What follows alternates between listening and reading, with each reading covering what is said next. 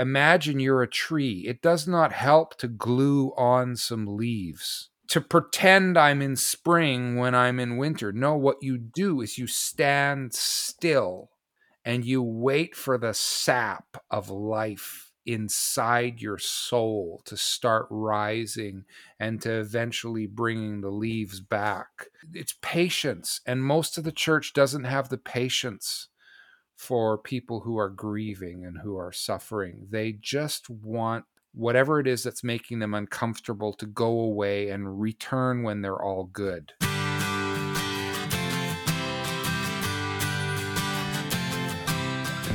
You are listening to the Christian Music Archive podcast, part of the New Release Today podcast network. I'm your host, Dave Maurer. Each week, I share stories about Christ community, and music, chatting with musical guests who you will find listed on the pages of the Christian Music Archive. There are thousands of creative men and women who have helped shape the soundtrack of the Christian faith, and we get to hear their stories, learn about how Christ has made a difference in their life, and hopefully along the way, we'll learn how we can be a better part of our community. When you've written more than 300 songs sung in churches around the world, it would appear to many people that you've got it all together. But to hear Brian Doerksen talk about it, his songs are a growth out of his very personal and private time with God. Many of these times came through times of grief and hurting, and now Brian looks at those difficult times as the seeds of joy that helped spawn songs like Come, Now is the Time to Worship, or Refiner's Fire and I Lift My Eyes Up. I really enjoyed hearing how God called Brian to write songs in the first place and how his career started out almost accidentally. So I'm going to share that with you, but I also want you to stick around to the end of the podcast so you can hear a brand new song from his latest Hymns for Life album. I don't think you want to miss it. Thank you for listening to the podcast each week. I've been a longtime fan and supporter of the men and women who write the music that encourages and challenges my faith. I hope you find these conversations as engaging as I do. But I can't do this each week without your support. There are costs each month to cover hosting, programming, and production, and I would be honored if you could see your way to helping cover some of those costs. So, I've partnered with Patreon to make it possible for you to help out. And for as little as $3 each month, you can help make sure these conversations keep happening. As an added incentive, the first 20% of all donations goes directly to help Mercy Inc. Won't you consider heading over to patreon.com slash ccmexchange and sending a little love our way? In exchange for your contributions, you can hear the podcast a week early and submit questions to ask our guests.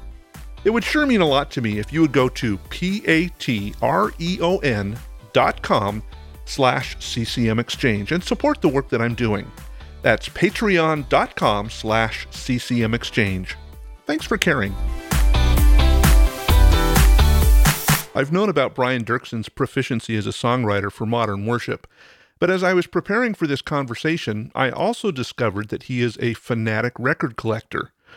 Being a collector of vinyl myself, I really enjoyed talking about the visceral experience of putting that record on the turntable and reading the credits as we listened to the music. This was a great conversation on many other levels too, so I'd like to invite you to join me in this conversation. So, all the way from Abbotsford, British Columbia, Welcome, Brian Doerksen. Thanks so much for having me.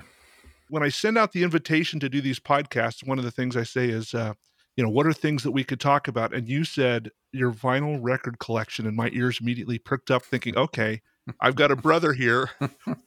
what kinds of stuff are you collecting? Oh man, I mean, old stuff, new stuff. Um, I, I'm just such a, a fan of the whole physical experience of the mm-hmm. ta- the tangibility of a vinyl record. And here's a here's a little interesting story. Just just happened the other week. Um, my wife Joyce and I we go we go out for a walk at night before we go to bed, and it's dark by this point, and we'd come out of a few days of rain, and we walk down our driveway, and all of a sudden Joyce goes you know, she point, look at the stars, Brian. And as soon as she said that phrase, look at the stars, I started singing, Look at the stars, Abraham, and believe I am, which was a song written by Buck and Annie Herring Right. recorded by Phil Keaggy on his Love Broke Through album in 1976. So anyway, Mhm. so this is sparked by one comment. I come back to the house. I, I go on like my phone app, you know, Spotify. Oh, I want to I want to listen to Phil Keaggy's Love Broke Through. Doesn't exist on any of the Mhm. digital platforms. And I go, stupid me. I have the vinyl record. I don't need any of that modern stuff. I've got the vinyl record. So off I go and find the vinyl you know, and and the physicality of that, like just like I mean, there's lots of things connected to this. Like think about that. That like Yeah. what is that? 40 plus years after the song came out, somebody says a phrase and it triggers a song Yeah. and it's there still physically in my record collection. Like, oh, like yeah. Well, and then the physical of the artwork. I mean, a CD artwork or now the digital artwork, which is just this small little square on your screen, Yeah. and you can't really even see it. Yeah. But yeah, the- it's like a postage stamp, and there, then the vinyl record, twelve inches by twelve inches, human. I call it human scale um, artwork. Yes. Like, Yeah. Uh, you know, even before I started needing glasses, I could feel like I'm with the artist more because I feel like I'm spending time looking at what they wanted me to look at, reading the lyrics, reading the credits. It's just a more holistic listening experience, and the physicality. I uh, my turntable. A funny thing is, I've got a, one of those that, you know, when the side is done, I have to get off my butt and walk across the room, Yep. lift the needle off, you know, to, and do the physicality of switching from side A to side B. Yeah. But those rhythms, those patterns i think are i don't know i mean probably just because they've been a part of it but they they they feel like they mean something they they get you they prepare you they make you attentive it's you know for me it's like music is foreground not background so Well, and, and I appreciate the the being able to read the credits, see who wrote and who performed and who did what, and you don't get that in digital music these days. So, no no Yeah. what was your first uh, for your first big record find that you're going? Oh my gosh, I can't believe I got this. Oh man, well, I mean, uh, James Taylor, uh, "Never Die Young," love that record. Found it at a used record store, um, and then I and I'm I'm I'm still like ordering like new records. You know, Yeah. like like put it this way: once I really know that this the album, whatever that album is that I just really, really love, like Luke Sital Singh "Time Is a Riddle" or something, I go out of my way whenever possible to order it directly from the artist because I know that makes the biggest difference to them. So Yeah, you got to in this day and age. I was just listening today on vinyl to Michael Omartian's Conversations album. oh And, yeah, uh, yeah, Love that album. And uh, again, it wasn't in, on any of the streaming platforms. So, yeah, yeah. There you go. so anyway, well, we could talk vinyl records all day long. I'm sure the listener would just be thrilled with that. But so I also, uh, in doing a little preparation for today, I jumped over on CCLI and looked up Brian Doerksen and found 308 songs that you've written that are part of our worship vocabulary. what? That's what they showed. Well, that would be include some co-writes and stuff. co-write. Yeah, uh, some of the songs that our listeners might recognize is "Come Now Is the Time to Worship," "Refiner's Fire," "I Lift My Eyes Up." You've been writing worship stuff for a long, long time. I, I'm kind of curious, how did that get started? Where did you decide worship music is the stuff that I want to write? Oh man, you know, it's it, it, I would say initially it's the stuff I didn't want to write. I was I, you know, as a young person as a teenager, I I began to be really moved by music and and fresh modern, you know, music, rock music, folk rock, um but even but I was always interested in music where the lyrics meant something, right? Hmm. So, but I think initially I was wanting to do more probably like classic CCM. Mhm. And I was super frustrated with the music that was happening in the church scene at, at that point. We're talking now um the early 80s, okay? Okay. Yeah. So what would happen was I would go to like almost like write something more CCM, but what would come out of me was a song that was less CCM and more suited for like a worship expression. Hmm. And it would almost like I would try and for the first little bit I would kept on resisting this. But eventually I just came to go well like I don't know when when when it comes when music comes out of me it just keeps coming out of me like in these type of expressions and you know if you go way forward to like my my real kind of faith crisis years of 2010 to 2015 where i had lost my words and i mean i literally started oh i should i should just give up writing like explicitly christian music and just write you know love songs and observations of life songs and Right. and I had a couple of ideas and I tried it but it was just like it just doesn't come out of me that way. It's like I love that kind of music right? Yeah. like I, I I love artists like James Taylor and young artists like Luke Sital Singh who who are very much in that kind of folk um meaningful storytelling conveying life's emotions.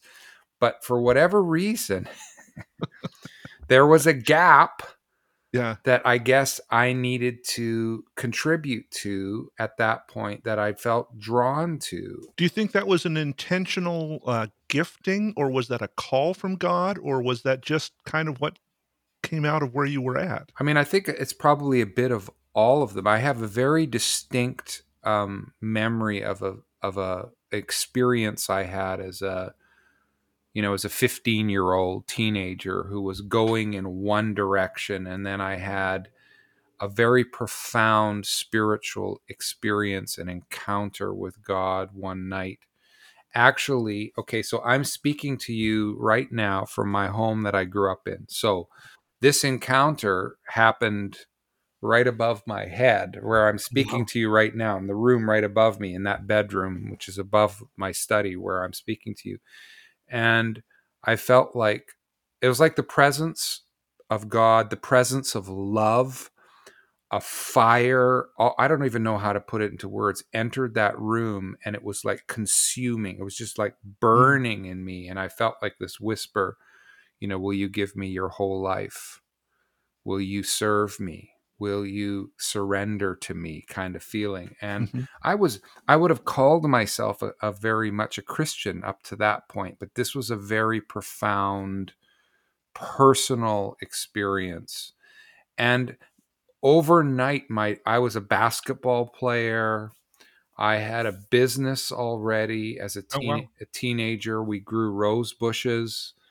I had been working on that business since I was 12 years old and I already had some money and I was I was saving up for a sports car but and it was like all of that was just like gone Wow. and this desire to pick up a guitar and to start responding to this presence this god that had visited me and started singing not just about him Mhm. but to him intimately.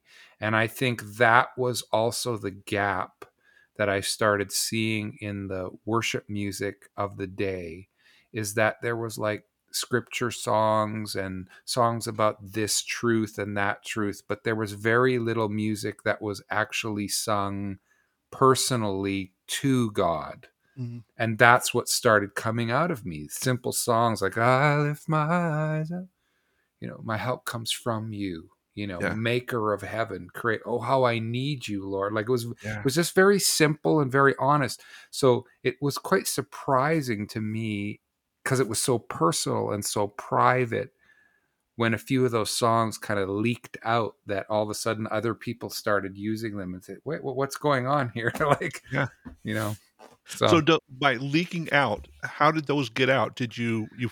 I'm sure you started singing them at your church, probably. Well, yeah. I mean, uh, remember, like, I mean, do I have time to tell you this story? Oh, well, what the heck? I'll try and tell it quick. Okay, so so one of the very first songs I I wrote came out of a moment with our first daughter, Rachel. Okay, so Rachel was a baby. I have this moment with her. I'm holding her. She's like three, four months old. I start all of a sudden. I start weeping because I realize that I want to experience that kind of closeness with my my Mm. father in heaven with my maker. I want to know the way i unconditionally love my daughter i need to know that i'm loved. And i'm i'm having this weeping and and i this whisper comes you know why don't you write this into a song? Why don't you sing this back to me? kind of Mm. and i'm like at that point i wouldn't have seen myself i, I dabbled a little bit with song, whatever so i wrote a, so- a song it was my secret song it was called father i want you to hold me and nobody heard that song. This is probably where I say the word leaked out because for six months, nobody heard the song. I was playing bass guitar on our church worship team. Okay. Okay.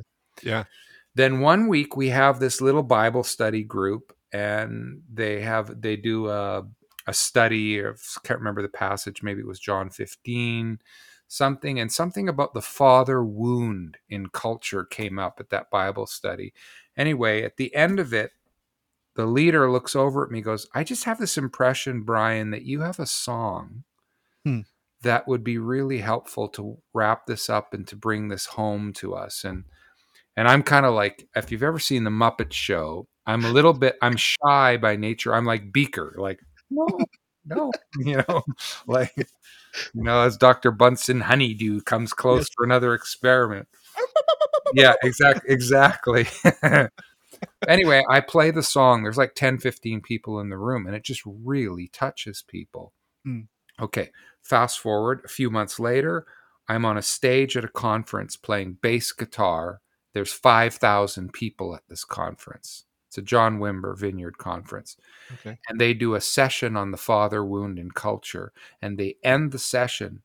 And andy park who was in that bible study who was the worship leader for the conference looks at me and goes brian i want you to go up and sing that father. I want you to hold me song right now. Okay. And i'm the bass player right? So i walk up onto the stage and i'm like trembling shaking. The the wimber and the leaders are looking at me like why is this kid this young bass player walking up onto the stage like Mhm. they're looking at Andy and Andy's going like, it's all good. Just trust me, you'll like this, you know. So anyway, Yeah. I sing the song. People are touched, people are weeping. And Wimber comes up to me and goes, That was profound. My father was an alcoholic and he left when I was four years old. I've been waiting for a song like that. Could we publish this song? And I'm like, I'm like, what's publish? Yeah. And Oh. he, he explains, you know, I go, I have no idea. And then he says, Do you have any other songs? And I had Faithful One. And I think I had just written I Lift My Eyes Up. And I said, Mm. Well, I've got a couple of others, but he goes, We'll publish those too. He hadn't even heard them. Wow. Wow. And so that's the beginning of your your time with Vineyard. Exactly. That Yeah. that was and and because Vineyard was very much into um taking risks on on like new expressions. Yeah. and and so somebody like me you know some people asked well why you know i grew up mennonite mennonite brethren. You know well why did you leave the mennonite church for the vineyard? Well i go i was given freedom to be me and to experiment and to try and write these new these new songs. And yeah that's how it started Fast forward a few years, you have songs like uh, Come Now is the Time to Worship. And I heard you say this on an interview one time where you had people coming up to you from uh, foreign countries saying, Yeah, we sing that song in Farsi. yeah yeah it's what is that experience like to, to realize that these intimate times you've had with God that have been translated into music are now being used around the world for people to worship the Lord? Yeah, it's it's one of the most it's really hard to put into words because you feel like it's like a knee weakening moment when something like that happens. I mean, the the thing in Iran and people singing it in Farsi, the thing about underground the Chinese underground church and all these people, you know, um there was just something that resonated and I know it's not me but it came through me so it still sounds like me do you know what i mean like it has this it has this um obviously god's um mark of love and his character and all of that but it also um, as his son, like I understand being a father myself, I I I just delight when my children are uniquely themselves. So I Yeah. think, and I've always you know struggled at times because I don't f- often feel like I fit in. I don't feel like I fit very many places. You know, uh, when everything is even now when everything's going so into like what I call big hyper you know Yeah. grandiose and i'm much more into simple and intimate and honest okay i don't fit you know but you know it's just it finds its way where it wants to find its way and the songs do and i'm grateful and humbled and I'm very much aware of the fact that God has put into each of us the talents and skills he needs and why he chooses to use us as humans to enact and do his work on earth is beyond me. But the fact that you're willing and obedient to follow that leading and then to let that be released for other people is just a very, very cool thing. mm, I appreciate that. mm, So I also saw that you spent a little bit of time in England mm-hmm. as a uh, church worship leader, trainer kind of an individual. yeah But the thing that was interesting to me is that that dovetailed on a per- period of your life that was difficult mm-hmm. for a number of reasons. Do you want to talk about that transition and what that why why did God take you through that season? Mm. You know, well, I'm never going to know the answer why, other than I think our suffering and um, our our deepening awareness that we're not in control of outcomes puts Hmm. us more in a place of trust and in of empathy with other people who suffer, maybe different circumstances, but we all suffer. You know we had we had tried you know that whole father theme was very Mhm. strong with me in the father wound. My very first song father i want you to hold me eventually led to fast forward uh, six years i wrote a, a co-wrote a musical called father's house. We an album a stage production then we went we sold out all of that. It took off the album took off around the world and so we went okay let's go let's go bigger and we went we put a million dollars raised and raised a million dollars and put it into a stage production and it collapsed um, due to a number of factors. We just didn't get enough we tried to grow too big too fast. We didn't get enough sales for the live show and we had you know 50 people on payroll and we just yeah. So and and our last ditch effort to keep that show alive we sold our house and put the equity into the show and that still wasn't enough. So we lost everything. Mm. and at that point at that lowest point we had also just found out that our son had fragile x syndrome and would require care for the rest of his life Mhm. we lost our house everything and we were offered a job in london england um, to come over and not just be a worship leader at a church but to mentor and train young songwriters and worship leaders in the vineyard movement of churches in uk ireland wales scotland and all of that and so off we went in the spring of 97 and arrived in london not knowing a single person. And uh, and then there was the almost like the rebirth of what i did next which which started kind of with come now's a time to worship. Yeah so and that's but the thing is that came that came right out of the the turbulence of the collapse of the musical of the finding out about our son. So all the things that outcomes that we didn't want were happening over and Mhm. over again. And i ooh, you know i mean obviously at that point i i wrestled with my faith. I had times where i wasn't sure i was going to survive. But i thought I'm kind of confused and disoriented right now. So I'm going to serve somebody else's vision Mm. till my vision comes clear again. And that's what I did for John and Eleanor Mumford, uh, who are actually the parents of Marcus Mumford from Mumford and Sons, the huge Oh. folk band. Yeah. Yeah, Marcus actually played drums in my worship team in London. Oh, how fun. So how long were you in in London then? Two and a half years. And and you talked about this was a period of time where you were wrestling with your faith and Yeah. did that time in England bring you back to wholeness in Christ? Uh, or were you still wrestling with that when you came home? How did that the, work? wr- the wrestling's never ended. I mean, I'm whole in Christ through all of the seasons of my life, but I don't always feel that way. uh, and you go through fresh. Um, I, I don't like the whole term deconstruct, reconstruct of faith. I more term it as an ongoing renovation. Mhm. It's like our our our our our house of faith, our life of faith is just an ongoing renovation. And there's points where you think, "Oh, that wall, that wall that was there, okay, we're going to remove that. We're going to renovate that. Mhm. That's actually not a bearing wall." I thought it was Right. a bearing wall, but it's not a Mm. bearing wall. And I think suffering all of those layers add to that process. Um, but this was, I would say, I had two major crises of faith in my life 1997 and 2010 to about 2013. Well, and the thing that I think our churches today do poorly is a lot of our focus and our worship is how great God's going to make you feel, and we're going to put a Yeah. pretty bow on it, and we're going to make it nice, and it's going to be friendly and easy. And Yeah.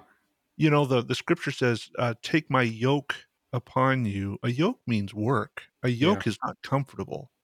Yeah. Um, and and I'm just grateful that we serve a God who is ask me the tough questions Mm. you know ask me ask me anything because i want to share that with you it's like a dad taking his kids somewhere for the first time and but not pointing things out letting them discover them on their own and i wonder how often god is saying you know i've got this great adventure to share with you but you have to ask me to join you and go with you Mm-hmm. Yeah, and I think that the church, the modern church of the West, who doesn't know what to do with um, the difficult human emotions, Mhm. sadness, anger, grief, all of which are human and image of God emotions, Yes. but but we we somehow have reduced it to you know happiness and joy and we we take a few scriptures and then we say this is the formula and completely bypass all the, the fact that 40% of the psalms the songbook and the bible are laments and dismiss that and you know like sometimes i think oh man no wonder suffering people don't want to come anywhere near the church yeah because their song isn't being sung. The song Mm. of the suffering isn't being sung. And mm, some Christian leaders go, no, well,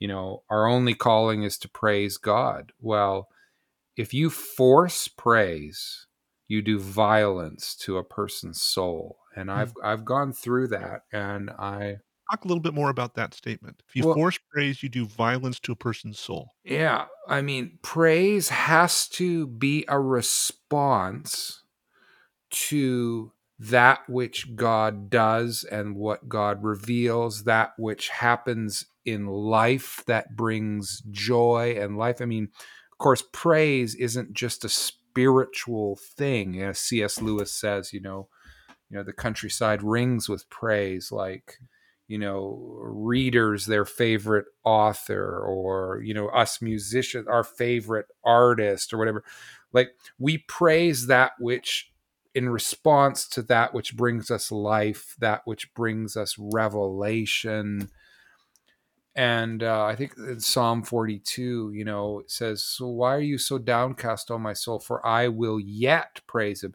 in other words the psalmist Mm. isn't praising yet but he's saying it's going to come it's going to come back Mm, but I'm not going to do violence to my soul by forcing it right now. I'm not going to pretend that I I am there. No, I am here. I am Yeah. here in this suffering and I'm going to I'm going to acknowledge it.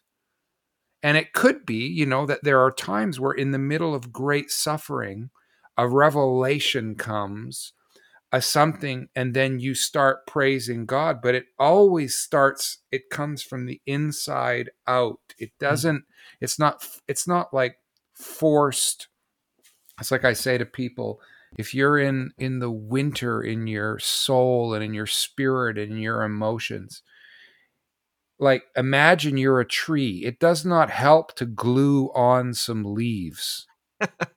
like to pretend I'm in spring when I'm in winter. No, what you do is you stand still and you wait. And you wait for the sap of life inside your soul to start rising and to eventually bringing the leaves back.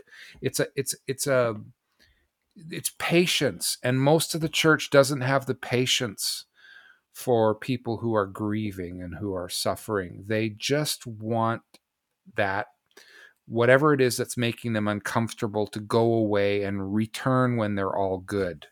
Yeah. The problem is you don't really get to eat the fruit if you don't go through the winter, the spring, the weeding, the all the process, like the whole seasonal process. Like we again, we we we've become disconnected from the land. Like we we don't even understand seasons anymore. We go to our local grocery store and and we buy fresh apples and tomatoes and whatever 12 months of the year, right? We cuz they come from somewhere else in the world Yeah. where they're in a different season than us.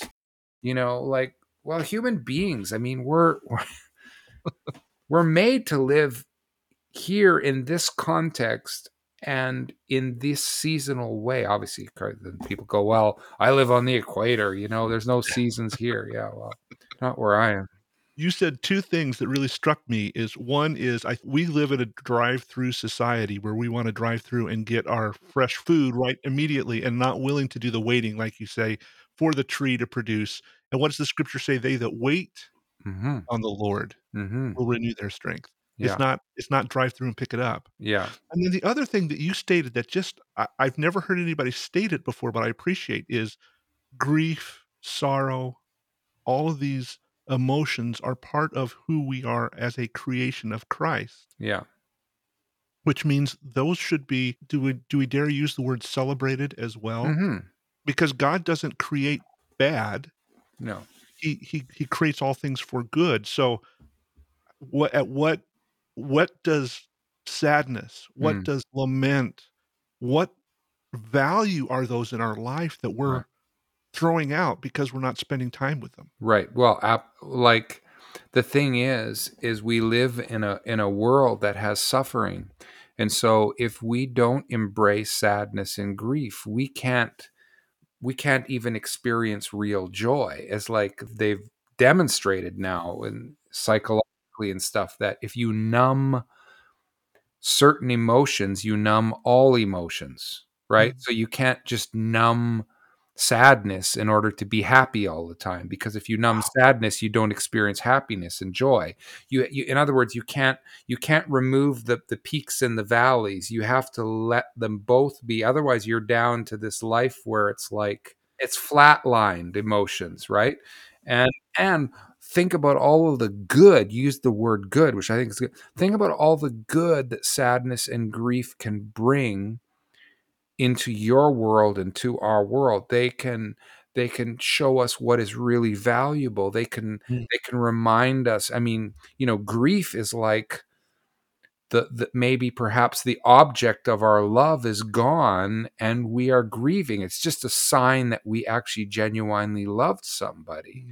Um, I know when my mother passed away in in November of 2013, I, I went through a a couple of years of very very deep grief, and because my mom was just such a important part of my life, and and in owning that and in expressing it it was good it was right it was part of my life um Mm, yeah. just you know christians this whole thing about like we turn funerals we don't even use the word anymore we call them celebration of life it's like well i get the concept of celebrating a life but first you have to acknowledge the grief. I have a very special couple when we lived in england for that two and a half years and they became like our british parents. Mm, mhm. we were in our early 30s we had five young children and we would go for breaks to their house. It was about an hour and a half away from where we were living and working and they were just so special. Anyway she died of cancer a couple of years ago and they i loved the way they did this they did the funeral uh, weeks after her death and and it was just this outpouring of sadness that Ginny was gone. Hmm.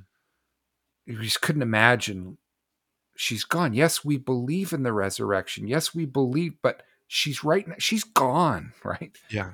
But then six months later, they hosted this amazing celebration of life. So they gave people that initial shock and that grief that she's gone, and then they all got together. And I did the music for the the celebration of life. Uh, we celebrated Ginny's life, and there's Yeah. something human and seasonal and holistic about giving you giving yourself some more time. So I've, Yeah. I plant that's kind of was a seed planted in my mind. I thought that's a good model. Like Yeah. it acknowledges both. We can celebrate, but we also need to grieve. that kind of dovetails into a topic that I wasn't sure how I was going to bring up because, again, as we're setting up our interview, one of the things that you said is you would be interested in talking about your your sons, both of Mm, them, mm. a condition of the fragile X syndrome. And I'm thinking to myself, why would anybody want to talk about a hard thing like that? But based on what we've just been talking about, that there is joy Mm-hmm. in that. Mm-hmm. So your you you have two sons Yes. and they were both born with Fragile X syndrome. Yes.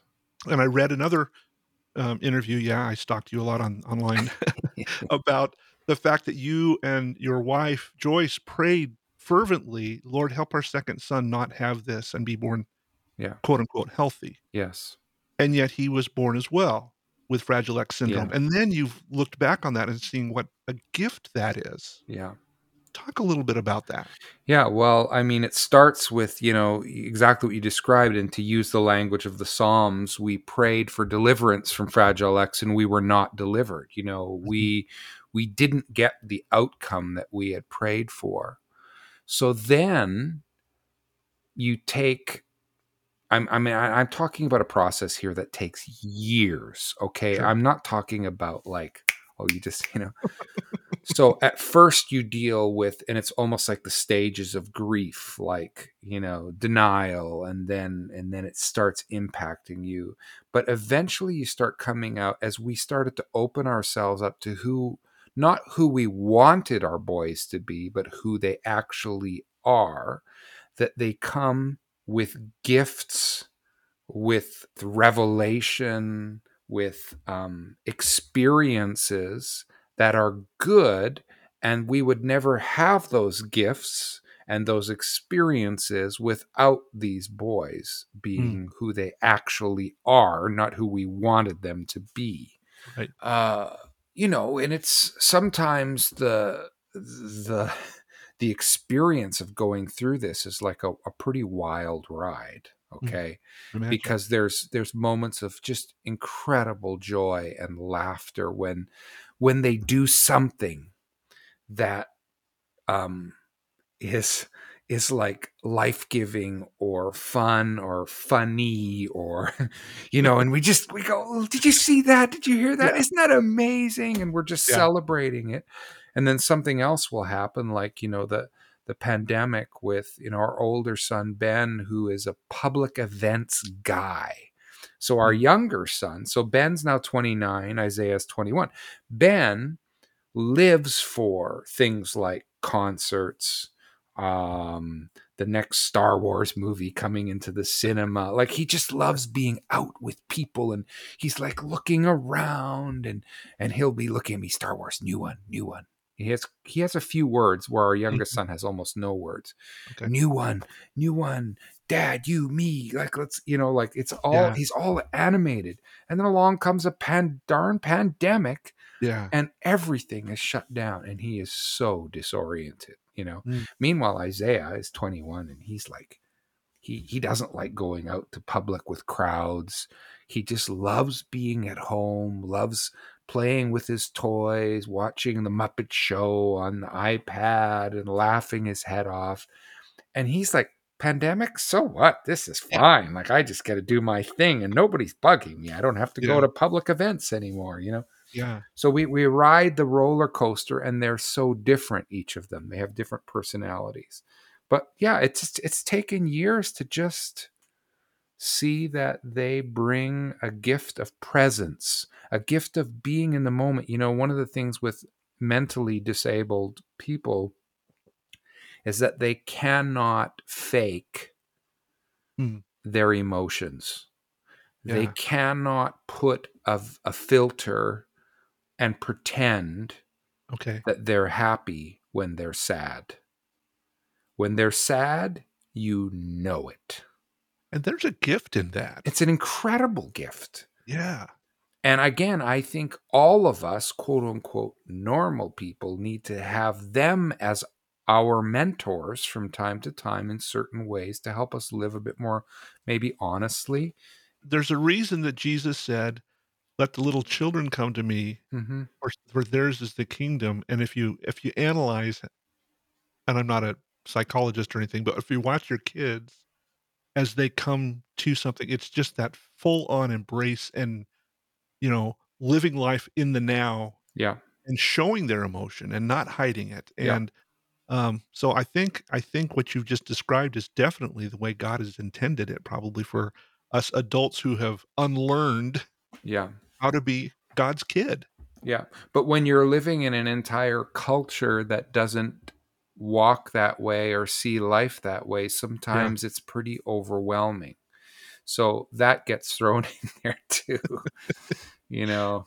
And and then when I, you know, when we're not in pandemic and I'm doing some touring and traveling and then I call home and it's and it's not going well Mm, it's really really hard and which Yeah. is why i've over the years i've i've traveled a lot less than many of my peers and probably sold a lot less music and albums because of that because but but then the gift of that is that it's created some limits mhm. for the Doerksen family, which have then enabled us to have a quality of life with those limits that have for my wife and me, you know, Joyce and I uh-huh. were, you know, we're we're 36 and a half years into our marriage. We were 19, we were high school sweethearts. We were 19 when we got married and our relationship with each other is the most important human relationship we have. We have a date night every week we prioritize each other, right? So then, which is really important for parents of special needs children, where the divorce rate skyrockets from 50% mm. to over 80%.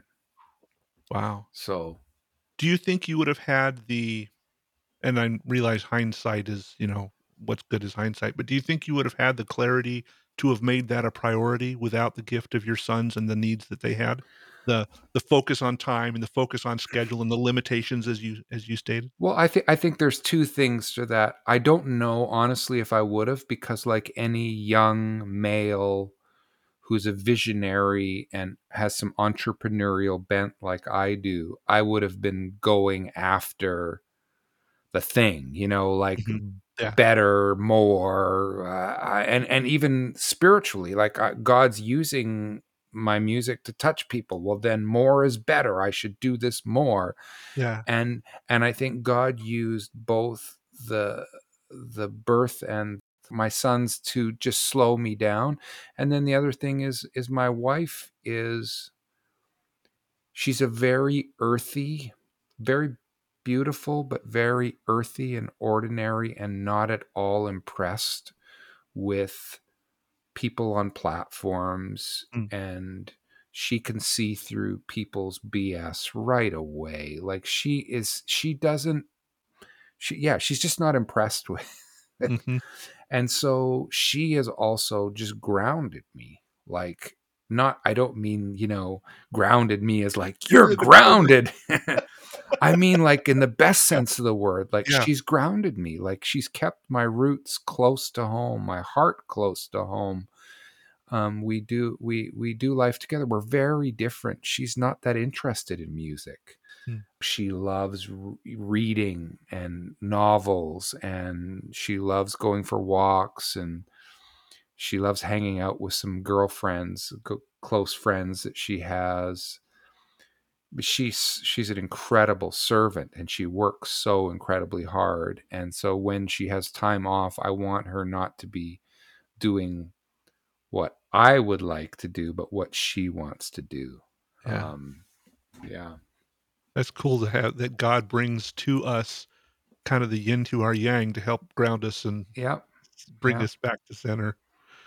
Well, gosh, I've got tons of stuff that I want to talk about. I uh, and we might have to do another one of these uh, Mhm. because uh, I want to I want to hear about your singing through the Psalms. Okay. You you talked about that, so maybe we can do that as another podcast. But what Okay. I'd like to what I'd like to kind of wrap this up with is you have just released your first all hymns project, hmm uh, crowdfunded, and you put that out there. Yep. I, I appreciated the story on your Kickstarter page of how you decided to put this out, and was wondering if you could give us that synopsis and and maybe what what song should we tease the album with?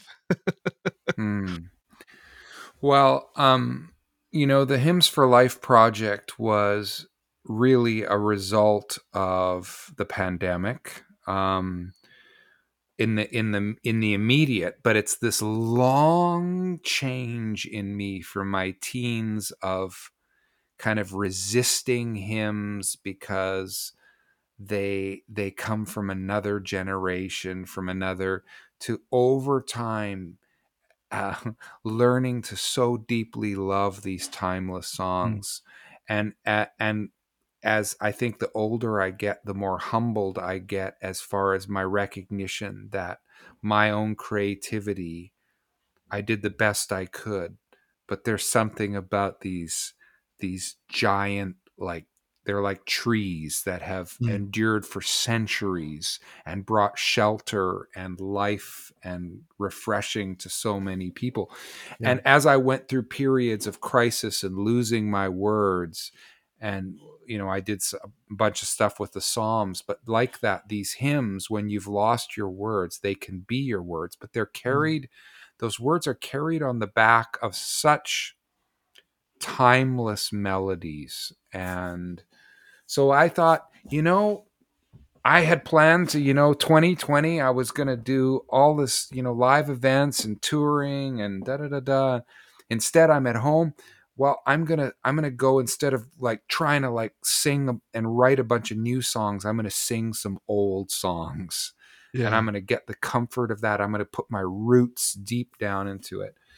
And but I'm going to do them in my kind of signature style. Yeah. And um, we had such uh, I would say it was about 7 months, 7 8 months of almost full-time work here and there just immersing ourselves in these hymns and I'm very pleased with how the album turned out. It it sounds like the hymns, but it also sounds like me.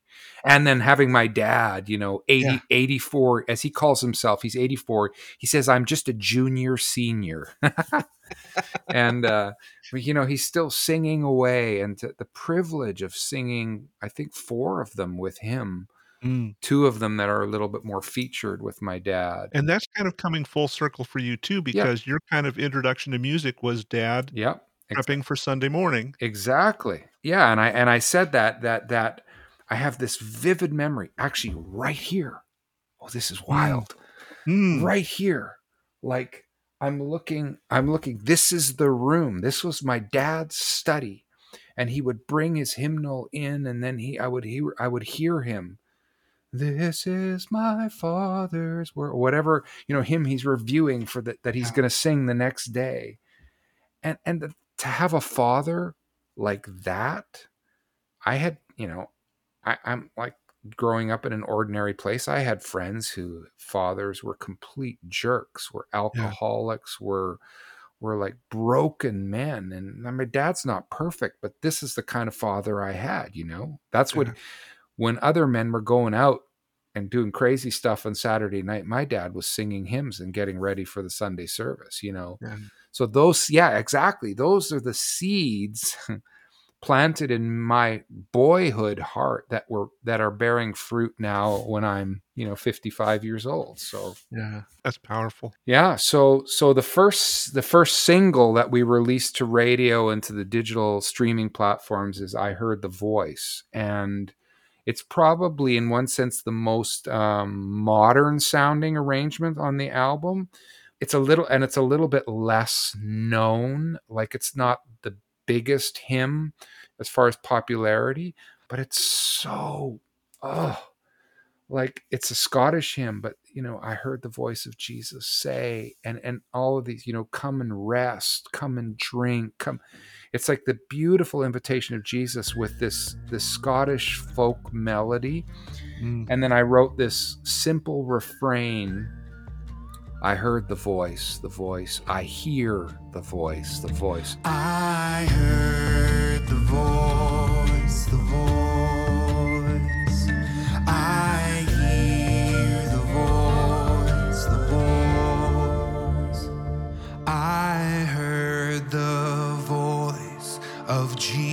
Jesus say,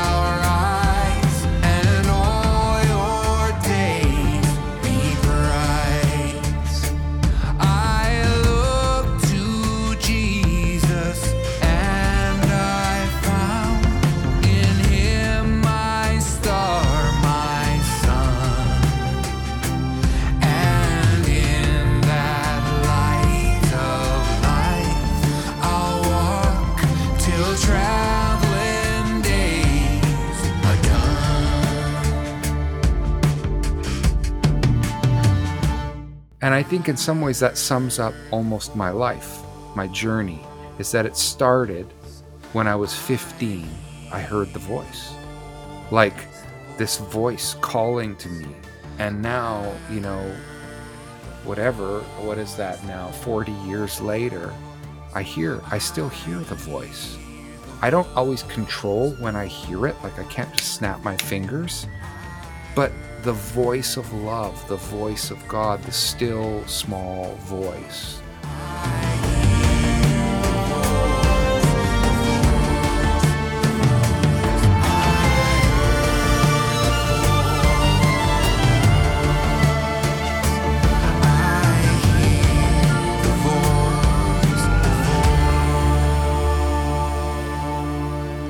So if people want to pick up this album, where should we point them to, to get your album? For the next little bit, it's not available anywhere except for on my website, briandoerksen.com. And there's a store link, and boom, we, we've got a CD, we've got vinyl records of it. And we've and and if people well, I have no way to play anything physical. Well, I would encourage you, well, buy the digital album for us. We've even got a bonus file on there where it's like the entire album is one file. So you can Mm. just hit play. You don't even have to import it into any iTunes library or anything. Yeah. And you know, and that way us artists when you buy directly from us, we actually get the revenue versus Apple if you buy it Right. from iTunes or whatever. It makes a really big difference. So the real question is on that one single file, you put a big pause in there so we can get over and flip it out? Flip See that? No, to get that experience, you have to buy the vinyl record. Yeah, but that's like it's like back. Hey, I know. I just hit me. You know, back way back in the day when you went to the movie cinema, there would be an intermission. mm-hmm. Drives me crazy now. They make put out like this two and a half hour Star Wars film, and they don't have an intermission. Yep. I got to get up and stretch my legs at some point. So, so vinyl records are like the, they have an intermission. Well, Brian, every Saturday we send out a prayer letter to a bunch of folks who've uh, agreed to pray for artists. And um, how can we have Hmm. folks be praying specifically for you in the weeks and months upcoming? Well, I, we would most love prayer for um, our, our our sons and Benjamin. Um, actually, just we just got news that his main caregivers have given notice, so that's a kind of a fresh little mini crisis for us. So we carry those boys and care for them as much as we can, but we need help and. So, yeah, and then, you know, just that I would know how to serve next. You know, I feel like kind of like I got to this point where I, the hymns album feels like the ending of some chapter. You know, it's my 10th solo album. It's, and it's all songs I didn't write, it's hymns. And I kind of wonder, hmm, you know, what's next? I, I know there's next.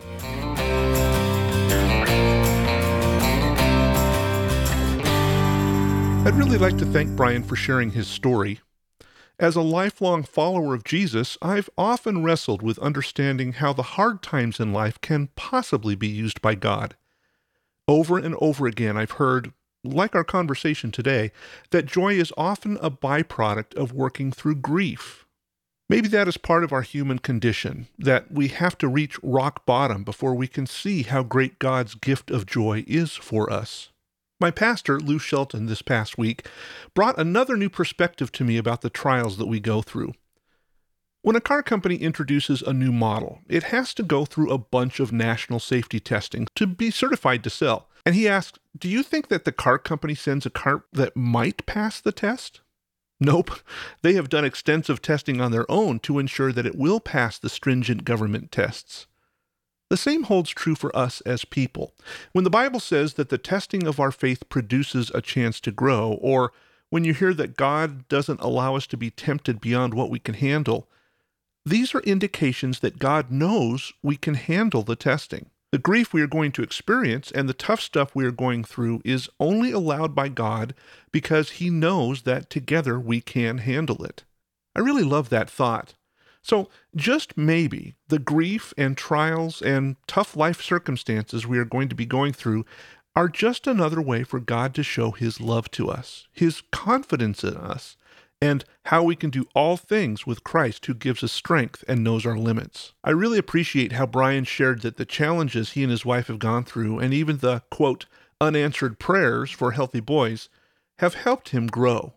And yes, the work may be tough, but the resulting peace and joy that comes out of those experiences is worth it. God, thank you for testing me, and thank you for knowing that with your help, we can make it through these rock bottom experiences. And thank you for promising that there is joy in the journey. As always, thanks for joining me for this conversation today. I am grateful that we get to spend this time together each week hearing stories of God's amazing faithfulness. As a regular listener to this podcast, would you mind taking a few minutes and rating it on your favorite podcast app? Reviews and ratings really help spread the word so that other folks can hear about these great conversations. And if you have comments or questions for me, please feel free to drop me a message on any of the social media platforms. You can find me on Facebook, Instagram, Twitter, and Patreon by searching for at CCM Exchange. Or you can always drop me an email on the website christianmusicarchive.com. I'm really looking forward to our time together next week when I have another great conversation with one of the musicians you'll find on the pages of the Christian Music Archive. So until then, remember this God loves you. In fact, He's crazy about you.